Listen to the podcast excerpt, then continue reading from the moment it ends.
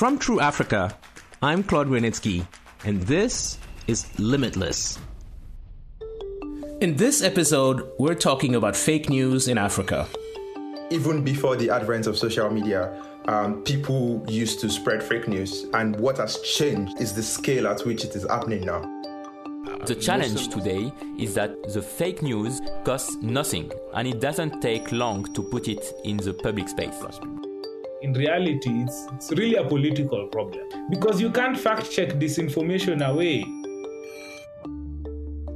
Welcome to Limitless, the podcast that asks the questions that matter for Africa. We're looking for African solutions to African problems. In each episode, we're asking three guests one question that matters to Africans. And, no surprise, they don't always agree. The Limitless podcast is supported by the U S Department of State and the Scenefire Foundation. Fake news is a problem in Africa. It can sway elections in Nigeria, stoke up ethnic hatred in Ethiopia, bolster business interests in South Africa. But censorship isn't necessarily the answer. It can play into the hands of repressive regimes. So how can we stop the spread of false and misleading information, yet still encourage free speech? We have three excellent guests. Editor Samba Dialimpa is on the front line, fact-checking for readers. Journalist Anu Adeoye is offering an alternative with the entertaining and trustworthy Continent newspaper. While researcher Odanga Madung is behind the scenes, trying to reveal the mechanics of fake news and who really benefits. Our first guest is Samba Dialimpa, the editor-in-chief of the Francophone section of the fact-checking organization Africa Check. He was formerly at the B B C. Like True Africa, Africa Check works with Facebook and Google. Our journalist Musang Ngom spoke to him in Senegal. Bonjour. Bonjour. This question affects every aspect of your profession. Is it possible to stop the spread of fake news? In my opinion, no, it's not possible. As technology makes it more and more easy, fake news will propagate even faster. We have to learn to live with it and have better, more adapted responses. But one can't resort to wishful thinking or lose time thinking that we can stop or block fake news. It's not possible. And how do you get verified news to audiences manipulated by fake news? What can media companies do? It's a complicated answer, and it depends on the type of media. I think, in the end, credible information has to be easily accessible. That's the first thing. I also think, and this isn't said enough, that the media needs to teach people about the media itself and explain to people how the news functions, how it is made, and the issues, so that people know where to turn for credible news. But the challenge today is that the fake news costs nothing, and it doesn't take long to put it in the public space. So there is a clear imbalance, and there is a whole lot of work to do by everyone. Is fake news in Africa different to other parts of the world? I don't know if there is a specificity to fake news itself, but there is one regarding circulation and the whole ecosystem. When information passes from one person to another, it changes. And when it passes from one language to another, it is a real problem. And if fact-checking is only done in French, then there will be a whole section of the population which won't be reached. Fact-checking is about facts, in a time that facts and opinions are often merged. What is the role of the media then? The role of the media is to explain things. This role is often missing. Journalists limit themselves to reporting and describing when they are, when they should go further and explain things in detail, with context. You asked about African specificity. Well, there is that aspect. There is a proportion of the population that doesn't speak French well. Some aren't educated, and so to say simply something is true or false is okay. But if you don't explain it properly, people won't understand certain things and why it's true and why it's not. Readers have a responsibility to question what they read. And journalists have a responsibility to fight fake news. I spoke to Anu Adeoye, a Nigerian journalist and part of the founding team of The Continent. It's a newspaper distributed on WhatsApp. It aims to offer an alternative to misinformation. Here is our conversation. Yeah, so can you explain what the Continent newspaper is and why you were part of the team that decided to launch this?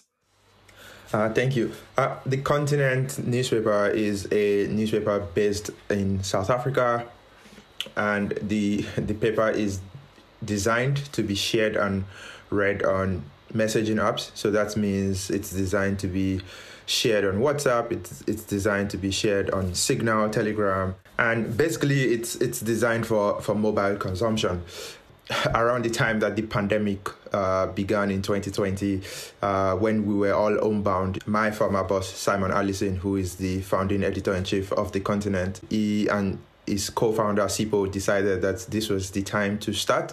And they reached out to me and a couple of other journalists who we were actually in South Africa at the time doing our masters at the at V I T University. And when the pandemic hit yeah. and we had nothing to do, Simon reached out and said he was interested in bringing us on board uh, to join the uh, founding team of The Continent. Yeah. And that was how yes. I got involved in the project.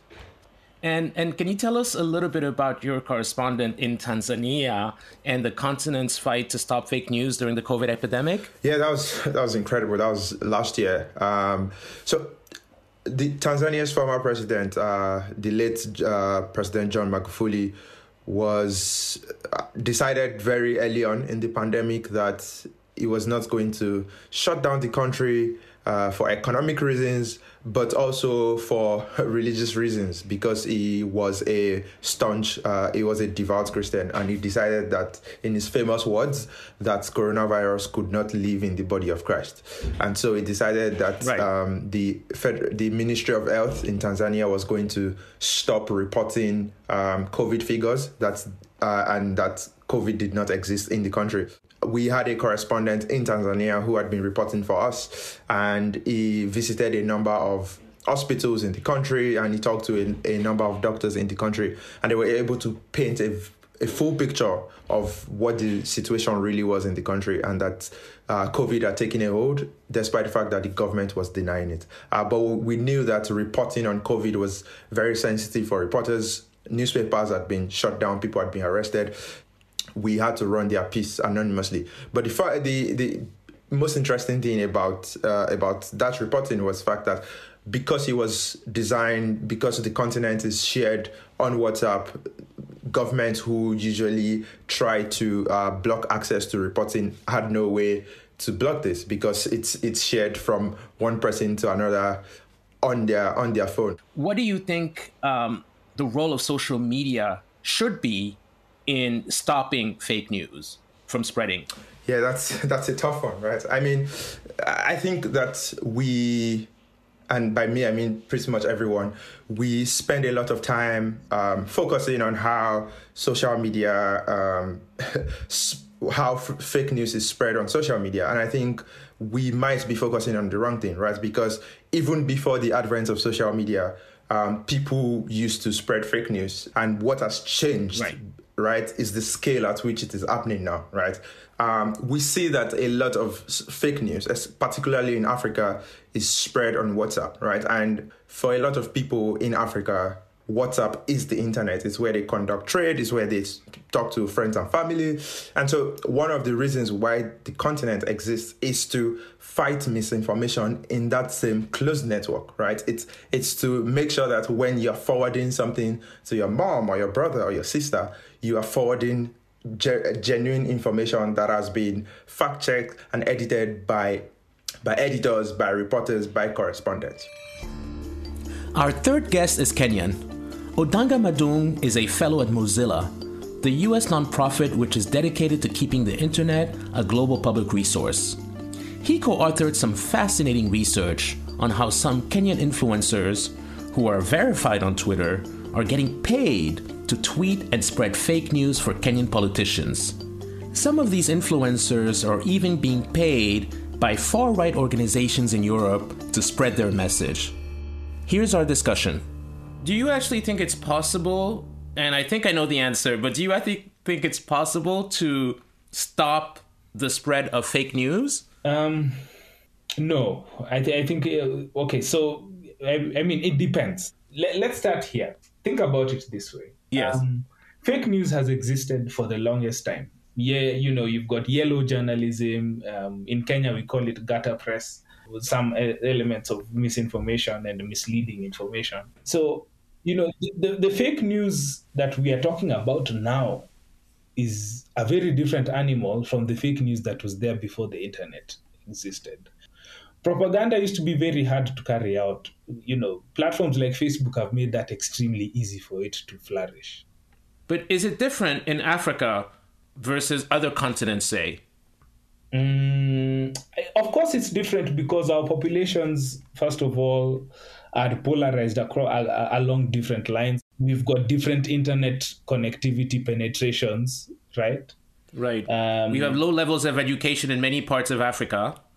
Not necessarily, um, but in some parts, yes, yes, low levels of education. But what we're learning is also, edu- I mean, the U S is as educated as ever, but I mean, the West falls for fake news more than anyone else. Right. So I would say, I would say, I don't think education is the problem here. Okay, that's important to know. The West in general has just is just one of the most baffling things ever, um, which is why it's very important for these platforms to be very transparent about the kinds of impact their their algorithms and their features are having amongst the communities that they interact with from this side of the world. Because the truth is, we cannot rely on the research that comes out of the U S or or Europe um, to determine how we interact as Africans with these platforms. Um, how do you think people can actually work out whether the news they are consuming is fake or not? Do you have any tips or strategies even? Yeah. Number one, it's not a silver bullet, but you should consume news from trusted sources. So what is a trusted source? Yeah, exactly. So that comes now to the, that becomes the big problem because exactly. Yeah, I, I know exactly what you mean. Um, and again, the, the so-called trusted sources are the ones that have brought about so much, so many problems um, when it comes to this specific tobacco, right? But depending on what your media, I mean, for for example, in Kenya we have something called the Media Council of Kenya, right? You're looking for something that's been accredited. Number one. Number two, consume from multiple sources, right? So if you have seen one piece of news, please just try and do some form of verification for yourself and see if there's multiple, um, if there are multiple people that are reporting this on this specific thing. And number three, um, also, if you can, you know, try, if you come across, for example, an image, you, you know, use the reverse search function. I think Google have tried to make it very easy for people to Um, for people to actually use that function to find out if the image they are seeing they are seeing has been doctored or not. And um, finally, just be critical of the things you see. Well, going back to the issue of education, which was really insightful, do you think the average mm. citizen can do these things that you've just mentioned? It sounds a little bit complicated. Well, yes, education counts, but only to a certain extent, because education cannot override socialization and belief systems. Yes. Our fake news problem is a political one. It's it's not a education one. It's not a, it's not a, a it, it, I would even say it's not an algorithmic one. It's sometimes, right? Um, the algorithms make the problem worse, but in reality, it's it's really a political problem. Yes. Because you can't fact check disinformation away. I mean, disinformation in many areas is an attempt to consolidate power because it just doesn't happen like that. It is by design that these things tend to spread. It's not as a result of a fault in the system.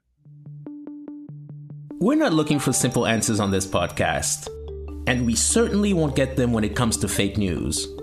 But one thing I know from talking to our guests is that Africa's potential is limitless.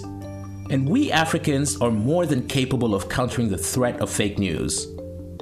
Don't believe everything you read. Check the photos, choose trusted sources, and think before you share. Thanks for listening. To find out more, visit w w w dot true africa dot co slash limitless or follow True Africa on Facebook and Twitter. You've been listening to Limitless. I'm Claude Wienitzki. The Limitless Podcast is a production of True Africa. This podcast is made possible with a grant from the U S Department of State and the Scenefire Foundation.